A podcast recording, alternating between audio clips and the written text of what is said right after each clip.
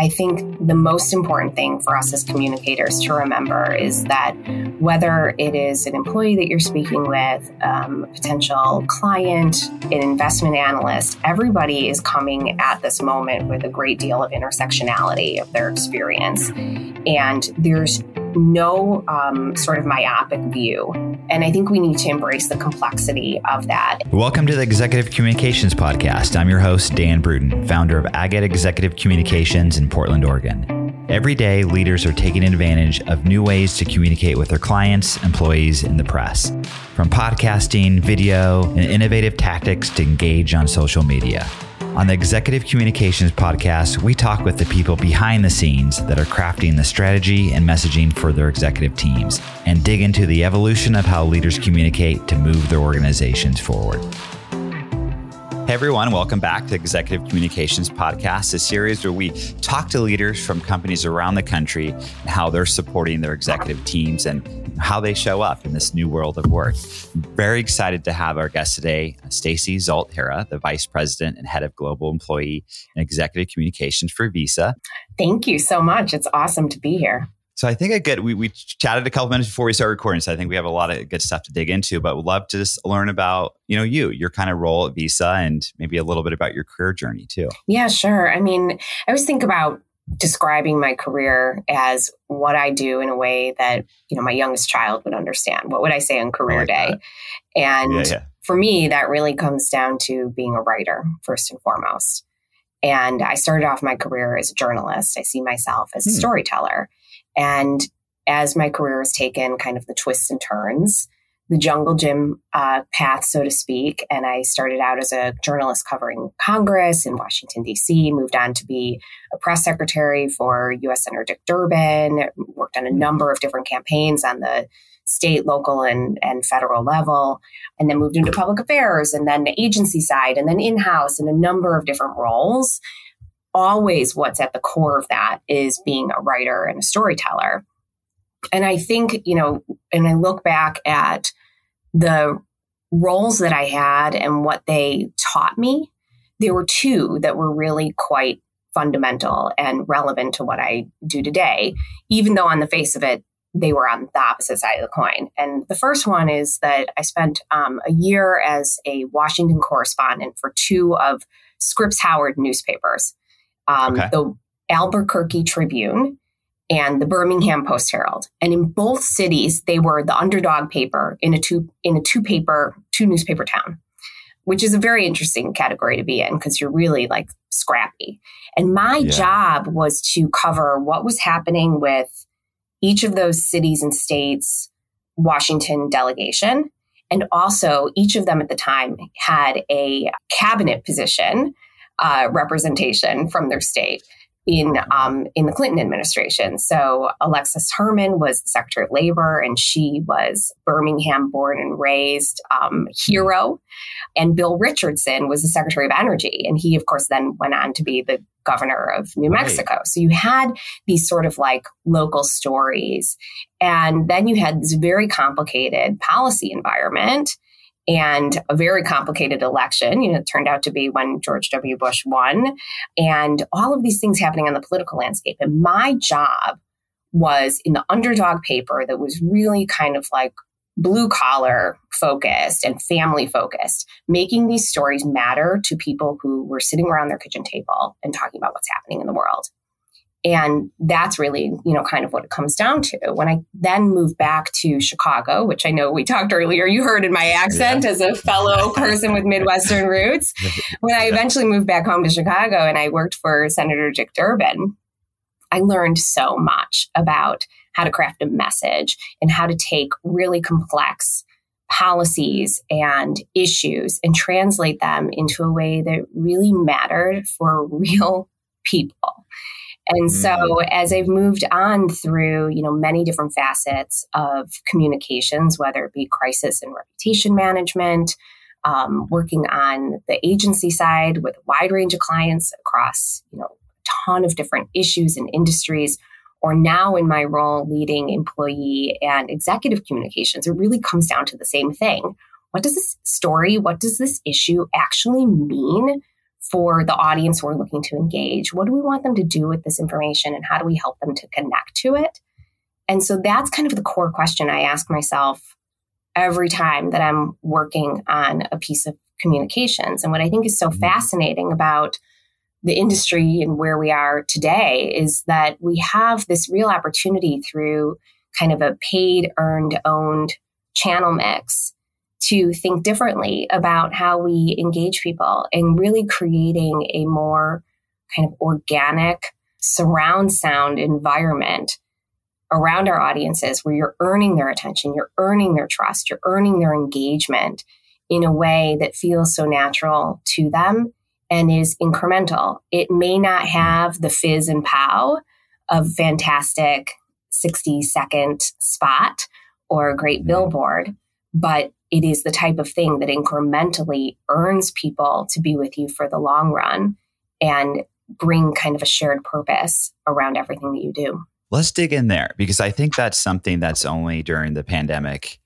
uh, accelerated, right? So that utilizing these you know different channels and in some ways it's never been easier but in a lot of ways it's never been harder to cut through all the noise right so um, i think you know your career journey and that storytelling is really really valuable for folks that might just be getting into kind of communications or, or marketing i used to work at a newspaper and i kind of have that ethos too so i love that so you know getting back to just kind of I hate it's overused a lot, but you know authenticity. Yeah. What are the some of the things? And I, uh, I know I'm asking multiple part question here, so okay. but what are some of the things at Visa?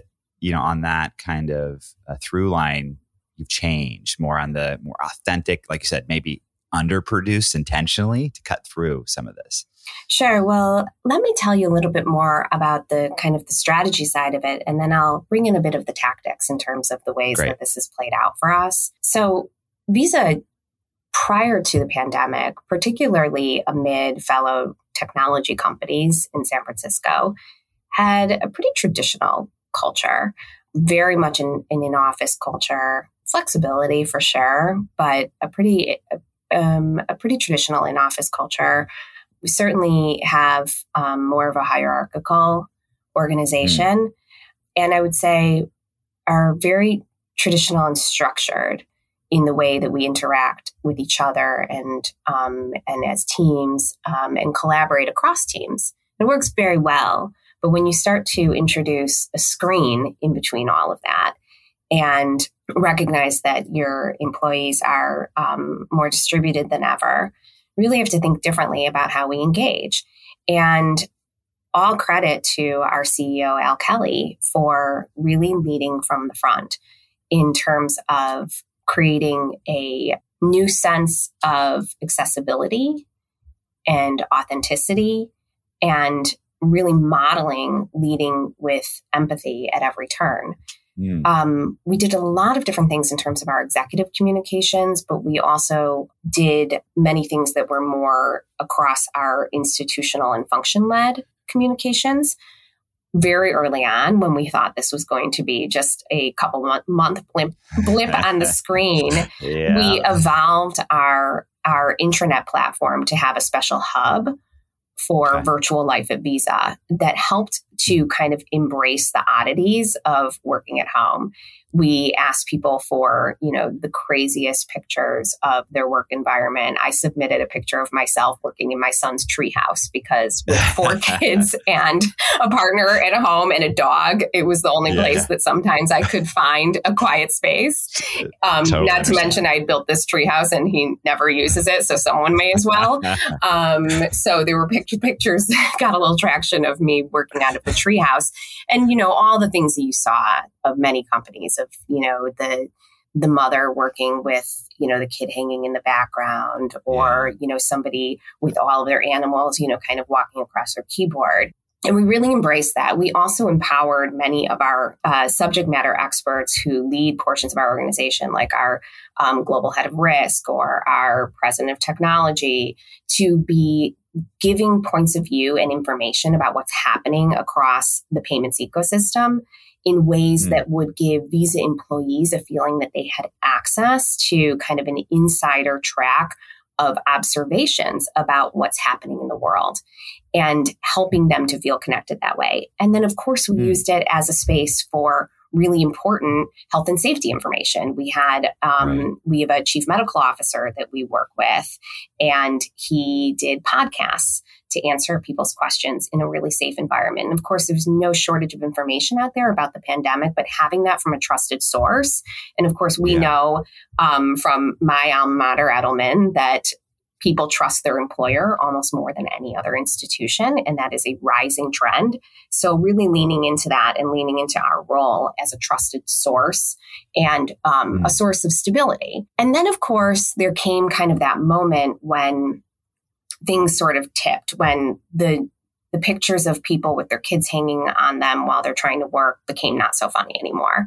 And you start yeah. to recognize that there really is a tremendous level of stress that's happening um, among people. And um, particularly um, in the United States, given the backdrop of the uprising in um, in social justice conversations, a very important increase that we had in social justice and racial justice conversations, the murder of George Floyd, the real reassessment of what's happening in our communities and the need for um, for racial equity in our communities, in our workplace, in everything that we do. And so bringing in all of those different things, the political stress people were feeling, and recognizing the intersectionality of that and the role that we play in providing stability and wellness for our employees was so mm. key. And, you know, so getting into kind of the, the tactics very early on, our CEO, Al Kelly, started doing a, um, a weekly video okay. that he would tape at home and do kind of like a 10 minute segment talking about what he was doing in his day. We peppered it with, you know, pictures of his family, what they were sort of up to um, talking about the business. In time, we brought in guests, um, and they became more and more well produced in time. Okay. But part of the love people had for it, frankly, was that at the very beginning, it was like Al recording off of an iPad where he was looking at the wrong place on the camera, um, where, you know, the backdrop was not great, where sometimes his yeah. chin or his forehead was cut off. And honestly, people kind of loved that. And the reason they loved it also is that, you know, it really showed Al's authenticity. He's also kind of the least image conscious person I've ever worked with on an executive level. And so it really kind of spoke to, you know, who he is. He's not one to care about that kind of thing. In time, we created it a little bit more polished because it helped. We found that it really helped him to connect and um, creating that incremental change. But we are still doing these videos.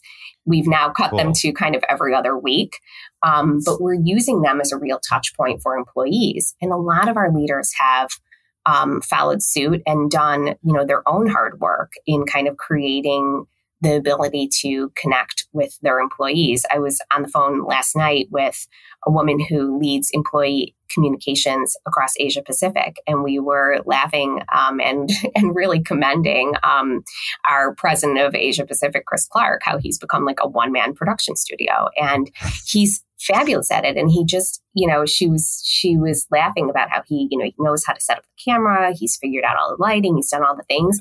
And you know, leaders like that who also have the ability to make other leaders super comfortable and kind of coming into that mm. space and they've found their jam that way is really inspiring. We have, um, you know, other leaders across the company who have really figured out, you know, how to make that work and lean into what works well in their region. Um, for example, our Latin America region is really social. And yeah. for a lot of them, and I think particularly, you know, culturally that's the case you know very social very very much into connecting together and having that it's been really important for them to find ways to set people up for virtual coffees for example and create the mechanism mm. to do that and invest the time to do that which is hard to do on a large scale with an entire yeah. you know global region but our global president there has been um, amazing as well in you know taping videos in, in at a regular cadence having live all hands events doing a ton of you know live q&a facilitating you know in-person coffees and things like that to the extent that they can mm-hmm. and understanding you know what your employees really need and helping them to connect modeling that and then cascading that behavior has been great. And I give our executives so much credit in really experimenting with what works. Um, you know, one more example: our um, our head of product, Jack Forestell. I think that his um, full team meetings increased by something like 800% year over year Whoa. in the first year of the pandemic because there was a real need for people to be able to convene. And so, as a communications team, that's really changed what we've been focusing on and how we've been working, the demands on the team were, um, yeah. you know, kind of at the center of all of it. And it's so important for us not to be thinking of employee and executive communications just as news you can use, but really thinking about our content and our channels, how we're reaching people where they are, and constantly measuring to understand whether what we're putting out in the world is working. Well, I want to get in that measurement, but you said accessibility and connection, right? So I think that's really, really important to get, keep in mind. And it's something we all as professionals sometimes lose sight of, you know? So um, I appreciate that. So on the measurement front, what are some of the things you, you did to like, this is actually valuable for employees or even some of the stuff you're doing for the external audiences? Yeah, I mean, we noticed, for example, that um, our readership of long form stories on our intranet, um, which we call Insight, had gone down considerably mm. during the pandemic. It was definitely on that trend beforehand, but just mm-hmm. noticing that people are kind of in information and reading overload. That's not helpful to them. Short form videos um, are really helpful.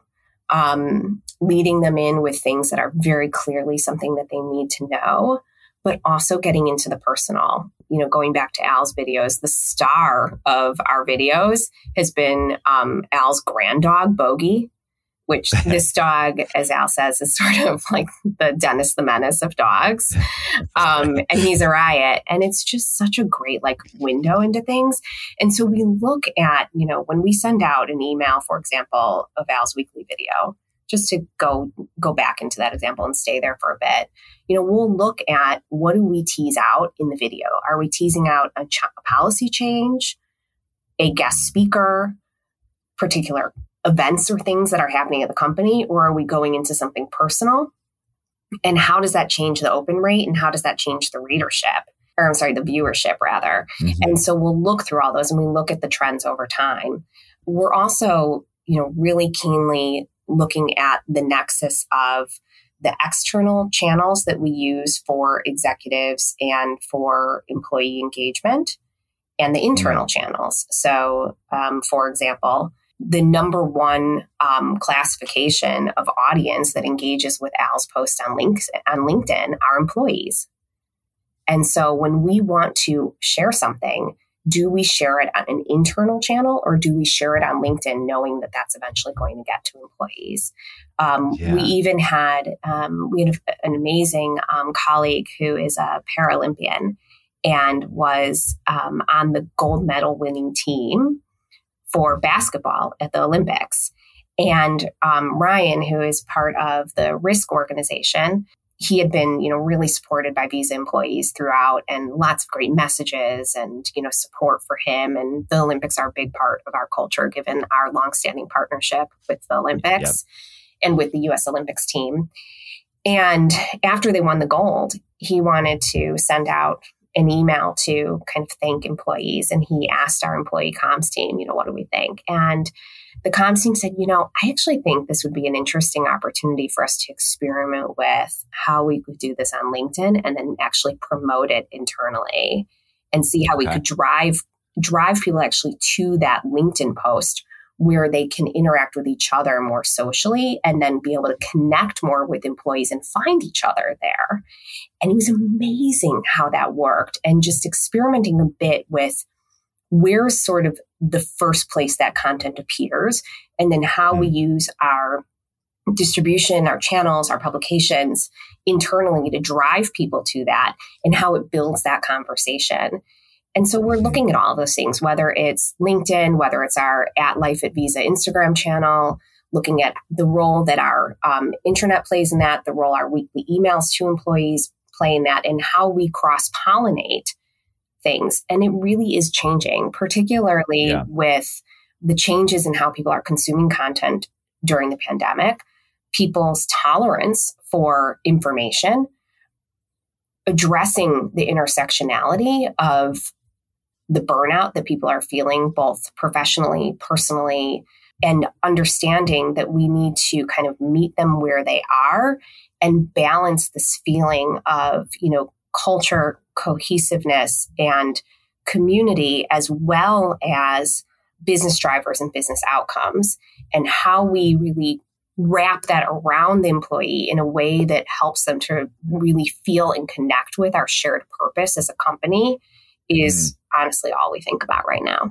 Yeah, and what I what I love about these these strategies and tactics you're saying, it, I know Visa, you have uh, resources that some companies might, but these are things smaller companies can do. Oh, for sure. Right? right? And I think that's really important to pass that on. And and, and kind of sh- shifting a little bit to, we also chatted briefly about um, this before we started recording, the Great Resignation and talent. So you know, I'm not sure how much you partner uh, with your your folks on the talent side at Visa and then kind of helping with communications with that. We all know we're reading about it. We've personally known people who've left their jobs and had nothing lined up, but there is a shift happening. So, how does your team and role kind of play in that and like the candidate experience and recruiting side of it, if if at all? It's a big part of what we do. So, we have within my team an employer brand function led by my colleague Carrie Gushikin. And that function partners very deeply with our people organization, specifically our talent acquisition component, and also our I&D team.